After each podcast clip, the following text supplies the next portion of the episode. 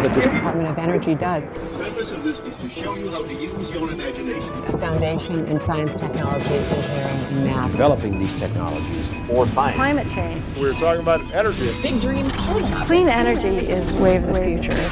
This is Direct Current.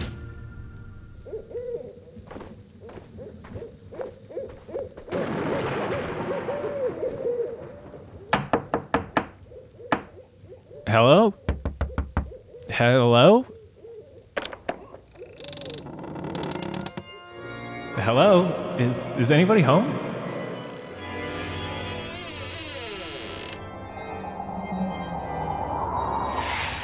Matt, did you hear that? Zoinks! I sure did, Allison. I think it's a g- g- g- ghost. Don't be silly. It's it's just the sound of wind whistling through the spooky haunted house. Wind? That's even scarier. Do you know how much energy this place is losing? Yeah, bad insulation sends chills up my spine. The energy bill for this place must be terrifying. Why are we even in this haunted house? Uh, uh good question. Oh yeah, it's Energy Ween. You know that holiday that we made up at energy.gov because we love Halloween so much? Oh, right. And because October is National Energy Action Month, a time for all of us to think about how we use energy and what we can do to use it more sustainably. Well, whoever lives here could really use some help. But who do we call? Ghostbusters! Seriously? Okay, not the ones you're thinking of. I'm talking about the Energy Ghostbusters, the experts from the Energy Department's Weatherization Assistance Program. They help people to find ways to save energy and money at home. You could say there's no one more qualified to save you from being haunted by your energy bills. Whew. Can they do something about that creepy organ music too? There's only one way to find out.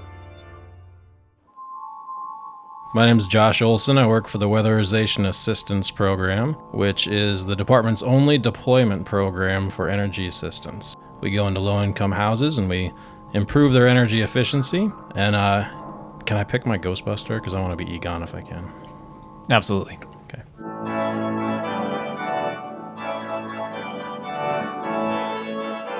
So, the Weatherization Assistance Program is really the nation's oldest energy efficiency program. It was started in 1976 during the oil crisis. And the idea was we'd go into low income families' homes who were really being hit hard by the, ener- the rising energy costs back in the 70s and do whatever we could to make their homes better. So, we really have a deployment program of about 800 uh, organizations all around the country, and they operate crews. So, we're actually in homes, fixing homes uh, with Department of Energy money. We have produced over 7 million homes since we started back in 1976. And we really take a comprehensive approach. We start at the top of the house and we look for every possible energy efficiency measure we can do to improve the homes and improve the lives of the families. And we sort them by the uh, by the payback. So all of our measures uh, save as much energy in their lifetime as it costs to put them in. We're here to explore an energy haunted house, uh, and you're going to help us get to the bottom of some of these spooky things that are draining homes' energy. Allison, you want to kick us off with our first uh, specter of energy waste? Yeah, definitely. So, we've heard about energy vampires. Can you tell us how to fight those? Well, energy vampires are in fact real, and if you ever sit in your darkened living room at night, you can see their beady little eyes looking at you from out beyond. So, energy vampires are the energy that's drawn by an appliance that you're not using. Any sort of any plug, anything you plug in to the outlets in your house that you are not using, and it uses energy when it's turned off, is called an energy vampire. So these are your things like your cell phone chargers, those beady little spooky lights that are on those cell phone chargers. Those things are sucking energy 24 7, even though you're not using them. And so something as sim- small as a as a cell phone charger can suck about mm, half a watt of energy an hour to something like a your DVR, those fancy DVRs we all have that have those bright flashing lights can suck as much as 40 watts of energy, which is like having, you know, three good sized light bulbs on 24/7. That is an expensive monster.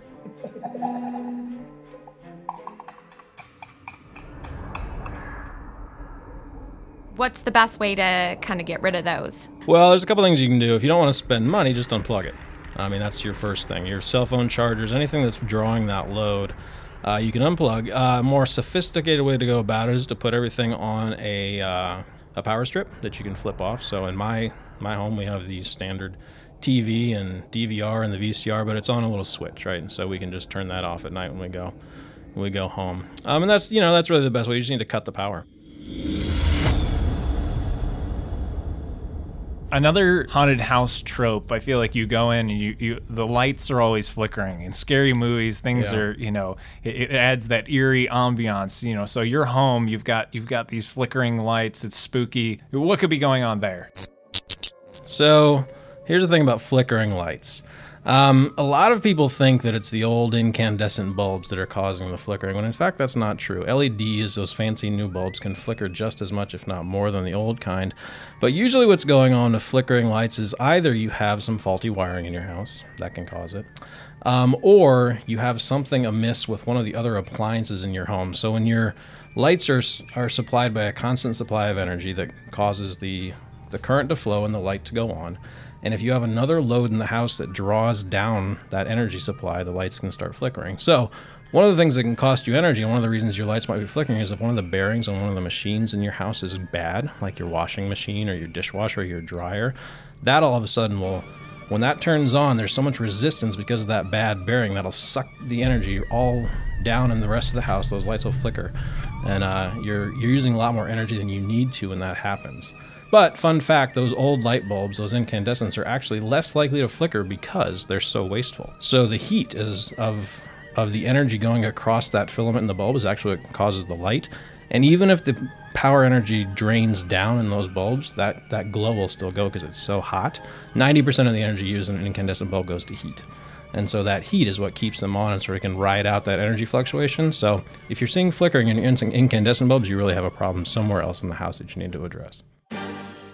Continuing on through our haunted house, I feel like in scary movies you hear a lot of wind kind of whipping through the house and um, you know, kind of the sound. What what might that be? So to me, that is absolutely the scariest form of energy waste. So in your average home, your average home is in a leaky place. And so in an average home, the amount of air leaks throughout the house will add up to the size of a two square foot window being left open 24 7. And imagine all of the creepy things that can come in through two square feet of open space in your house. Not only your ghosts and ghouls, but really terrible things like soil gases, uh, radon, uh, outdoor air pollution, dust. All this stuff is getting sucked in through the house because you have all these leaks in them. So, one of the first things we do when we go into a weatherization project is we seal up all those air leaks to the best extent possible and really try to keep all those creepy crawlies out of the house. Um, so that's almost scarier than actual ghosts. Oh, it's absolutely scarier than actual ghosts. This is stuff that can actually kill you. Um, it's Halloween. You're alone at home. You're waiting for trick or treaters. They, they've all gone home, uh, and you hear you hear some bumps in the night uh, coming from your basement. Um, what do we got going on there? Well, there's a couple things that are pretty freaky that have been going on with bumps in your house coming from your appliances. So, number one is your water heater can be making some popping noises. And what's going on there is you have an old water heater and you have a certain kind of water, sediment can build up in the bottom of that tank. And so, when that burner kicks on, there's moisture in that sediment. And when the moisture in that sediment gets heated up so it creates steam, it all of a sudden explodes into the water and you get a popping sound. So, that sediment not only freaks you out when it pops, but it can also cause inefficiencies because it's getting between the burner and the water. And it also might mean you have a pretty old tank. If you have enough sediment in the bottom of your tank that you're getting popping noises, it probably means it's old, probably means it's fairly inefficient, and something that could be replaced for a more efficient one.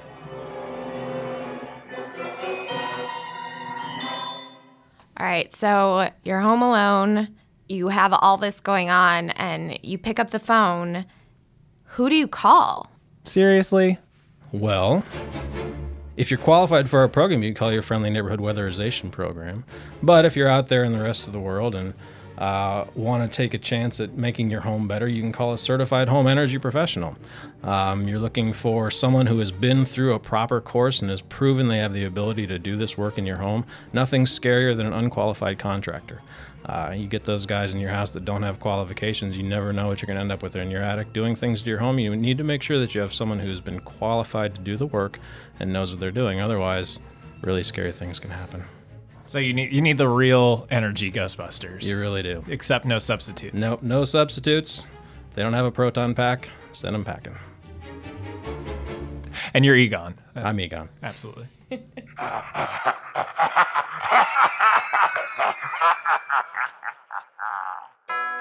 All right. Well, uh, Josh Olsen, thank you very much for for guiding us through this uh, spooky energy haunted house. Uh, we really appreciate your time. Sure, thanks for asking.